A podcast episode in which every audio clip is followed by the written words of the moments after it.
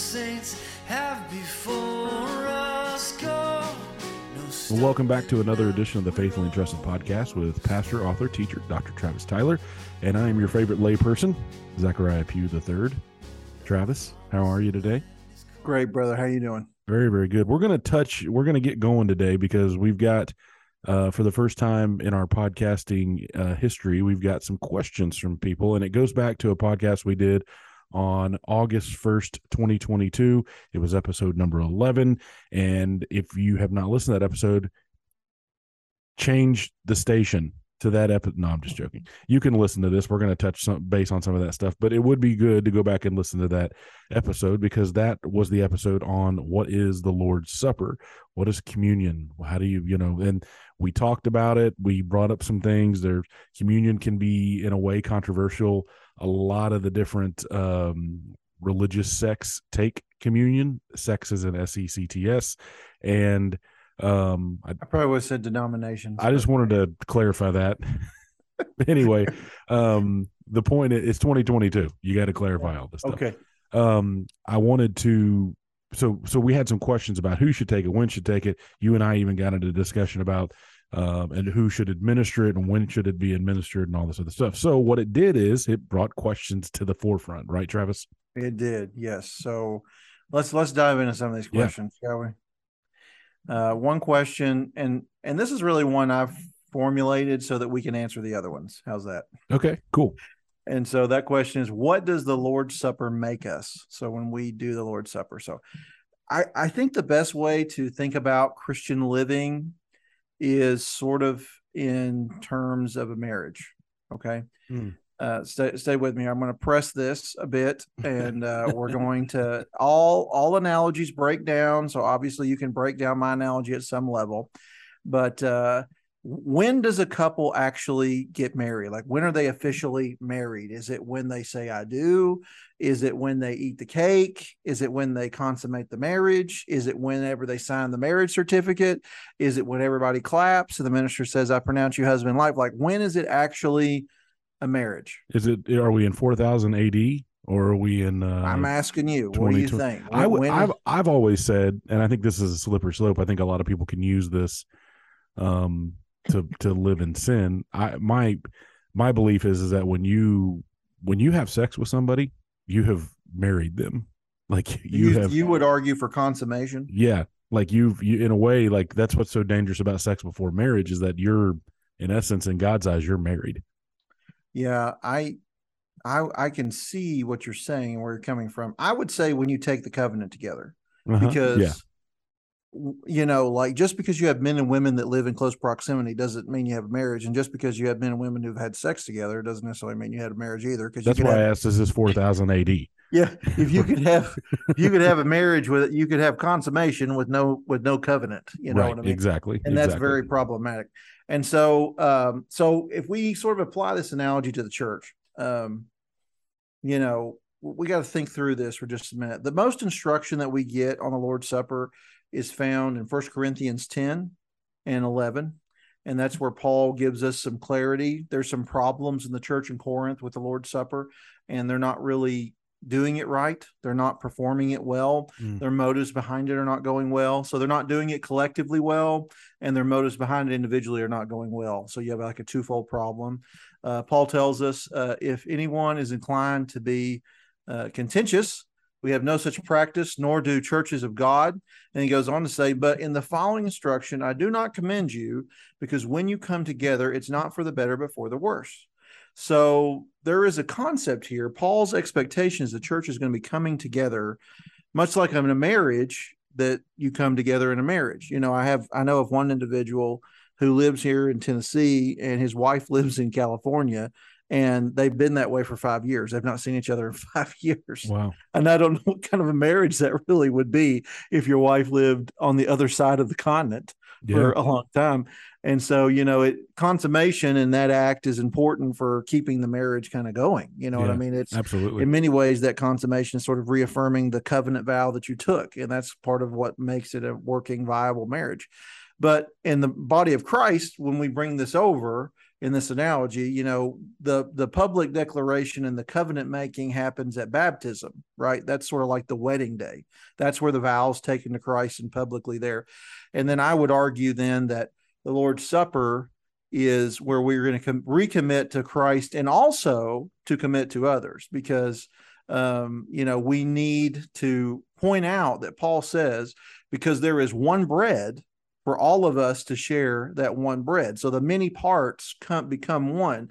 So when we're when we're taking the lord's supper in many ways this is when we're constituting a church. And so when we have the lord's supper we're saying we are a church. You know that's kind of the parameter. One body coming together with one bread you Mhm. know? Yeah. uh paul he kind of talks about how they're not doing that well um, and so Paul here kind of roots the church's unity in the celebration of the Lord's Supper, that there is one body because there is one bread, and that bread being broken. So um, now, uh, you know, how do you get churches? How do you make a church? You know, like, well, first of all, you got to have Christians, right?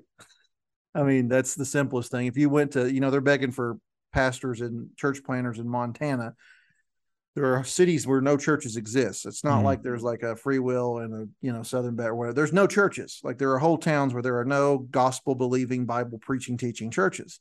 So first you got to have Christians, people who have repented. But just because you have Christians in a town doesn't mean you have a church, right? No more than you've got men and women in town and you got marriages, right? Just because you got men and women in a town doesn't mean you got marriages. It means you got Right. men and women in a town. You know, just because you got Christians that meet in the freezer aisle at, at the grocery store, th- there's no church there. It's just Christians meeting in the freezer aisle. So, you know, the second thing you got to have is they got to kind of come together, covenant together, and kind of form a body there, you know, that they're going to be committed to Christ and to each other. And to be, I would argue, to be saved is going to make you part of church life. I think we've done another episode like this. And, uh, you know, just like in a marriage where vows are taken, you know, to a church is born when a group of, of Christians commit to one another to do all that Jesus commanded the church to do together gathering for worship, building each other in love, bearing each other's burdens, uh, and celebrating baptism and the Lord's Supper together. These are all marks of a church. And in some ways, you know, that baptism and then that, you know, Lord's Supper is kind of, you know, goes in that analogy. So, um, so yeah, so that would be kind of what I would say first. So I would say, what does the Lord's Supper make us? It makes us a church, is really what I think the Paul's teaching here. And that's what we talked about. We talked a lot about that in that first episode of, you know, who can take communion, when can they take communion, who can administer communion, all that stuff. So it, I think it is good that you kind of started on this. Is that it does? You got to have that kind of foundation, right, of having a church to to begin with. Yeah. So so that's kind of the parameter here. So this is this is going to spill over here and kind of answer the other questions because we have to have this framework in order to answer the other questions. The um the next question I think that came in is you're going to be kind of dovetail to this.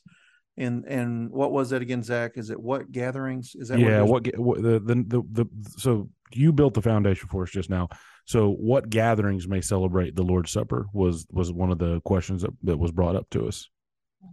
Can, can right, an so- individual celebrate it alone? Okay. Can you do it with families? Like I've Right. brought this to you. Like I, I, and I can't remember. We've done many And I, podcasts, I quickly answered it, but I didn't give you a full explanation. Right. So I'm going to do that And- now. and I can't remember so- whether that was a conversation that we had together I or if think it was actually. a little tongue in cheek, but that sparked this question. yeah, That- for sure. it Yeah, sparked this question. So, um, so let me continue with Paul's instruction because we need that here.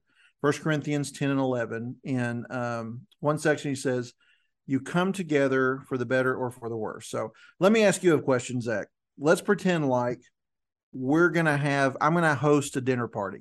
And it's going to be a dinner party for my most closest friends and intimate friends in my family. All right what are some things that if you wanted to ruin my dinner party what are some things you would do to ruin my dinner party um, put put like a show or a movie on in the background, like when right we're yeah. when we're trying do to. something we're you would not be focused on what's happening right, Right, you would be yes, yeah. distracting um or if we flip this and you were having the dinner party you invited me how would you feel if i came early and as you were setting food out i was just taking a plate and eating before everybody got there or i got my family and another family and we ate before everybody else got together and ate and prayed and acknowledged the group being there like that would kind of ruin it a little bit don't Yeah, you think that would just be not kosher. You know what I mean? Right. Yeah.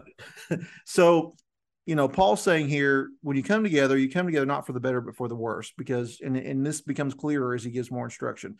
I hear that when you come together as a church, there are divisions among you. So there's, there's differences. They're not united in baptism and doctrine like they should be. It says, therefore, when you come together in, in 1120, it is not really the Lord's Supper. So there's a motivation problem. Like there's the reasons that they're there is, is differing and wrong. Right. And then finally, in verses 33 and 34 of chapter 11 in First Corinthians, he says, When you come together to eat, wait for one another, so that when you gather, you will not come under judgment. So there's a need for the body to come together. Just as we saw a minute ago, one bread, one body, the many parts become one. Taking the Lord's Supper is what makes us a church here. Paul in this letter here is addressing them. He's saying God's church at Corinth to those who are sacrificed in Christ Jesus the saints, right? He's writing to a local body. That is the context of the letter. So the implication is when the local body comes together. It's kind of like ball teams, right? You and I are big Tennessee ball fans, right? Mm-hmm. Mm-hmm. We love the Vols, go Vols all the way. Uh, and um, you know that football team, they're going to have how many games this season, Zach? Like, is it? 10. Are we up to fourteen now, or is it Well, thirteen? t- dep- yeah, and it depends on. Yes. so, but they're a team other days than Saturday when they play, right? Mm-hmm. Mm-hmm. they're they're still the volunteers when they're on campus in math class. They're That's still right. the volunteers when they're, you know, at their dorm chilling out watching SpongeBob or whatever it is football players watch. I don't know. I don't think it's SpongeBob, but whatever. My point is this: there is special times they come together for competition, and that's where they really show themselves. And you know, it would be weird if part of the team showed up and part of the team didn't. You know what I mean? That would not be considered right. And so Paul here is kind of making this sort of same type of inference that there's these these distinct times when the church is going to gather together, gather herself together in a local form. When he says in 18 there, he's explicitly saying when you come together as a whole, like when a team comes together to play ball, uh, when you do that in a special way, come together, do this supper together, do it with the intent that it's meant to do, renewing the covenant you made in baptism, and be the church. Does that make sense? Absolutely. I mean, I think that's pretty. I mean, that's pretty direct on on kind of why uh, it needs to be done with the body and not kind of out nonchalant somewhere else. Do you have anything to add to that? I mean, Uh, what are I mean, the, what we're what kind of got us into the slippery slope was like, you know, what about a family doing it, or or Right. what about a, a small group doing it, or what about a youth Those are- group doing it? unfortunately those are fairly common practices that you know small groups and families and and I think what has happened is people have begun to see uh we we see the lord's supper in a very individualistic 21st century american culture to where we see the lord's supper almost as like an intense devotion Mm, like that's kind of how we de- we view it like an intense devotion time. But again it's about i and not the collective and we're missing the point that just like when the team hits the field saturday for SEC football it ain't about the individual it's about the team. Mm, i mean nobody likes it whenever the individual goes out there for all the glory do they? Mm, and tries to make it about them. And the lord's supper is very much about that. And i think what's behind that and mm, and I, i'm going to say this and i'm not trying to hurt people's feelings but i think it's true what's behind that is a deep seated thought and you probably haven't thought about it this way but a foundational thought of we really don't need the church and we can do this on our own. But yeah. the reality that the bible teaches no you need the church. You need the church at least for this. So uh so let's let's kind of talk about this. I was asked specifically about one of these things on the list and i won't tell you which one but you know where are some places that you should not do the lord's supper right? So here's the here's my direct instruction to you uh I, I would say because of the because of the writings of paul to a local body family should not partake of this if, unless they're like it's a family church. You know what i'm saying? Like because that remember what if you'll go back to my first point there are some family churches and house churches. If you're a house church then fine. But if you're part of another church a local body no you know it's, it's what makes you that. Uh, campus ministry i was just talking to my dear friend neil nelson. I think i'm going to have him on here join us as a host uh, soon. But we were talking about how um, InterVarsity will not do the Lord's Supper and baptism. Um, when I was at Southern Seminary, we had a chapel, we had preaching of the gospel, we had worship music. never a baptism, never a Lord's Supper, because we were not a church. We were a training ground and an institution, a Mm. parachurch ministry, but we were not the church. I mean, the building looked like a church. You went in there, it felt like Sunday morning service. It wasn't a church, and we didn't do that. Um, retreat centers or college camp, college classes would not do those there. Um, a youth group, you know, when they're out away from the church doing like a D now or they're doing team missions, I, I would say no. Uh, I have I have seen a lot of couples do the Lord's Supper at weddings, and I'm not a fan. I've not been a fan ever because I think it's a misunderstanding of Paul's teaching. Uh, I also think it's kind of weird. this is just me personally, but I also think it comes across as a little weird uh, trying to use Christ intimacy to increase your own intimacy in your marriage. And I, and I understand that happens, but it's almost like it can become a, a, a bit almost pharisaical, you know, and, and kind of putting self first above the church whenever you do that in a marriage, in a wedding, you know. So I would say no to that. I would advise chaplains as a no. You know, I I'm a volunteer chaplain. Did you know this? I'm a I didn't. I didn't. I'm a volunteer chaplain at the hospital Oh yeah, maybe. Yeah. and I was I've been asked to do you know either baptism or the Lord's Supper. I think baptism is in the same category too, and uh, and they said, "Will you perform that?" And I said, "No, I will not perform that for individuals. I'm not a church, uh, and I don't want to be seen as a minister of the gospel as somebody, you know, I, it bothers me. I, I think sometimes with our capitalistic culture." We want to look at ministers through capitalistic business lenses and say pastors are just people who render religious services, and that's not what we are. We're men called by God to point to Christ, to decrease, so He must increase. It's a totally different paradigm to look at. Yeah. it. Um, the other thing too is um, now, unless the military chaplain and the soldiers have constituted a church, then by all means, you know, take communion together. They've done that, and then um, so those are just a few. Uh, one that is probably going to be the most controversial that people probably you know, we may get hate mail over, but that's okay because I think it's what Paul's teaching. Uh, in uh, is homebound people that are physically not able to gather anymore, like they have some sort of ailment. Uh, I, I know that there are a lot of denominations that will take them the Lord's Supper. Um, I think again, it's sad when that happens, and they can't. And if they were in physical condition to be with the church, they would do that, but they're just physically not able Right. And- point to the Lord's Supper in the same realm as the as the baptism. The thief on the cross, they didn't they weren't like, let's run and get some water real quick and baptize him before he dies. You know, there wasn't time for that. right. And so if they've been a faithful believer, again, if we use the marriage analogy, if one partner gets sick, you can still be married without being able to consummate your marriage anymore. You know, if you're physically ill, but you're still married, you know, and and, and we kind of need to think of those members that way. I think this is the hard thing for other people that are listening. I want to say something. Just if you've done one of these things, it doesn't mean you know you're a You're terrible person sure. or I you're mean- going to hell or anything like that. Um, you know, we we all make mistakes, and and I think the dichotomy of this, dude, is what's funny to me as I'm listening to you talk. The thing that keeps coming over me is that the you know it's this dichotomy of the communion and the Lord's Supper is so important and so, should be so rev you know put on a pedestal and focused on and looked at, but at the same time you can't break the rules to go around to do it in other ways that you shouldn't do it. Like it's kind of a weird thing. Like a lot of people would say, "Man, if this is so important, the the, the gates should be open to consume it and do it however I, I need to because it's a very very very important thing."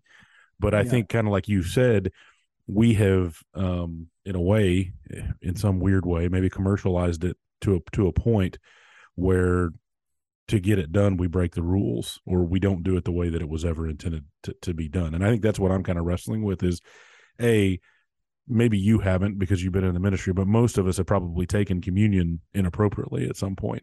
In one of these Um, contexts that I described. yeah. Um and so well and and some know- of these and i want to say this too if you if you have been in this uh listen i i can understand and i've done it before when i first got in ministry i made the homebound mistake in my first year of ministry i made the homebound one i did it and i i was give i gave myself a way out of it and i still did it but i kind of stopped because as i've grown to understand what paul has said I've come to see that that's not in the best interest of the church body. you know, to do that and and really of what the instruction is here in scripture. Yeah. But there's a lot of compassion behind that, but you know, uh and there's a lot of like wanting to do the right thing, but perhaps not not thinking all this through. Maybe Yeah. is a better way to say it. and and I, and I just to put a bow on this certain section as we as we move on here the the one argument that i can just hear other people saying was well, what jesus you know jesus and his disciples weren't a church necessarily when they took communion the very first night Mhm. they were just a group of guys having a supper in the evening Sure. and he administered communion that was the first communion would your your argument would be yes that may be true but when paul makes it clear 30 years later 20 years later 10 years later whenever he would have written that what probably in 50 AD somewhere in there Mhm. Yeah. um we we had 20 we didn't have first Corinthians 10 and yes 11. so Cor- we have it now. Corinthians usurps and trumps not to Well, say I don't- trumps and it- Jesus per se but like it it puts down new regulatory information for us to move forward on Well, it, it clarifies, I think. It clarifies what Yes, yes, Jesus yes. is doing. You know what I mean? And uh, so, yeah. So to summarize this whole section up, celebrate the Lord's Supper only in the gathering of the church as a whole. The, you know, don't downplay it and let sex and divisions come up like that. Uh, the Lord's Supper. S-E-C-T-S Yes, that's right. To use your words, that's today's word of the day, children. Sext. Sex. Yeah. Uh, So, okay, and the, Go ahead. Go, The go Lord's ahead. Supper defines our identity as a church and expresses our unity and church precisely because we do it together. In fact, I have become so convinced of this. I told my deacons in the last deacons meeting, I said, I think I just want to do the Lord's Supper when we have combined worship of the two services and the body's one because I'm, I'm it's coming from conviction out of these texts. Yeah, I mean, So- us talking that this is something fun for the listeners. Us discussing these topics has uh, put put a pin in the heart of a pastor, which is good stuff. It's always good to be constantly checking yourself and seeing how the Holy Spirit's leading us in how to do things that God has ordained for us. So let's move on to to maybe you know we've got about five six minutes left. Um, so hang with us here if you're listening. Uh, who can participate in the Lord's Supper? To me, this is a really simple thing that I, I, I and Travis, you can talk about it. My frustration with the who may participate in the Lord's Supper is that I feel like most churches really glaze over um, this in the service. Like I don't feel like they explain it in depth enough.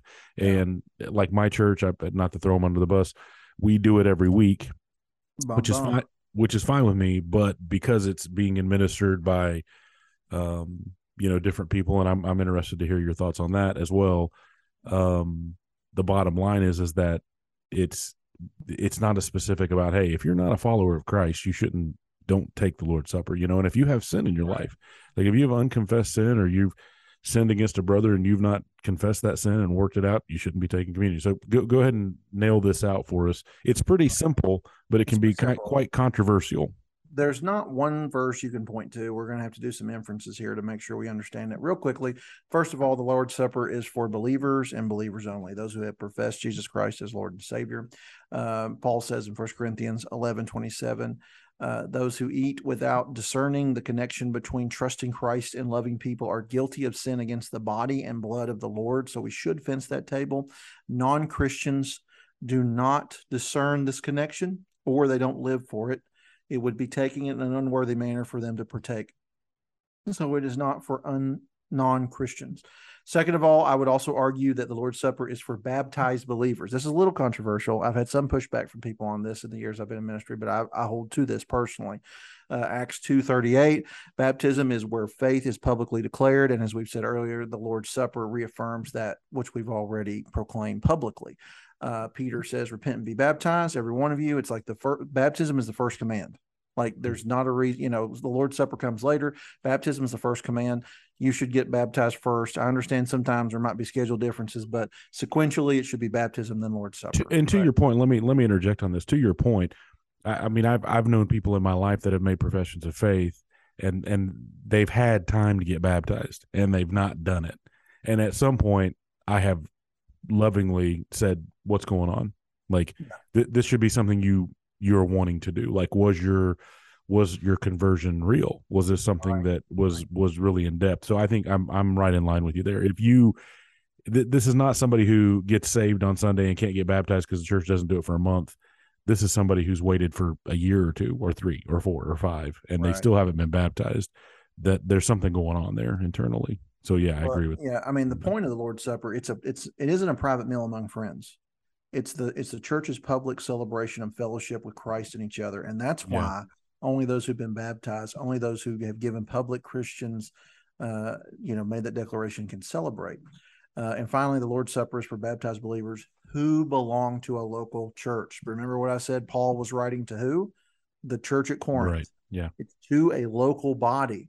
And so i'm not going to press that point anymore. Do we want to try to get the last one in or do we yeah let's let's yeah i think we got time. This we're gonna we have might this go a this, little over this podcast a little longer but we were trying to get all this in and i think we've been really really good about it. So Yeah. who should lead the lord's supper? This is this is something um that that i'm real intrigued to hear your answer on. All right. So if a church has pastors or a pastor uh, one of the pastors should lead the lord's supper either the pastor singular that's there or the pastor. If a church does not have a pastor they should decide together as a body which one of their members is most qualified which is likely going to be whoever teaches the bible most regularly among them okay? Let me explain. Uh, why should a pastor lead the lord's supper? First of all the lord's supper is an act of the church and pastors are those who have been appointed to lead the church paul writes to us in uh, this in titus he's telling him how to set up the church he says he must hold firm he's talking about those who are overseers or elders must hold firm to the trustworthy word as taught so that he may be able to give instruction in sound doctrine and to rebuke those who contradict it. So you need whoever's at the helm of leading the church to do this in unity together. Because remember the parameters, specific times, everybody's doing it in unity, one bread. It's a, a whoever's it's a person that's been set aside as a church pastor leader. Somebody's had those hands laid on them as as has that calling. Um, First Timothy three two. Therefore, as an overseer, you know this is an office of the church. There's really only two. That's pastor and deacon uh, you know, I, I, would be okay if in the absence of a pastor, if a deacon had to do it, the deacon has to do it. They've been set aside as well. You know, if you go back to that scenario where a church doesn't have a pastor, may need to be that deacon that teaches Sunday school. You know what I mean? Whoever that may be. Um, it says here the overseer must be above reproach, the husband of one wife, sober minded, self control, respectable, hospitable, and able to teach. So, again, the reminders that are there. So, the whole church is accountable to hear and heed the word and pastors are those who are specially charged to preach and tell the word. And the Lord's Supper is kind of a truth that we can touch of the word of God. So it makes the most sense that those who are called to that would lead that. And some of the stuff cancels some of the other questions out. You know, like as a father in my home, you know, as, as even though I may be walking with God and leading my family, I have not been checked by other men in the church in my home per se right? Like so if you're somebody who's like i'm going to administer the lord's supper to my family at home um there's multiple reasons why that that's that's what has convicted me most about this. It's just not just one thing. It's not just that i'm not doing it with the body right?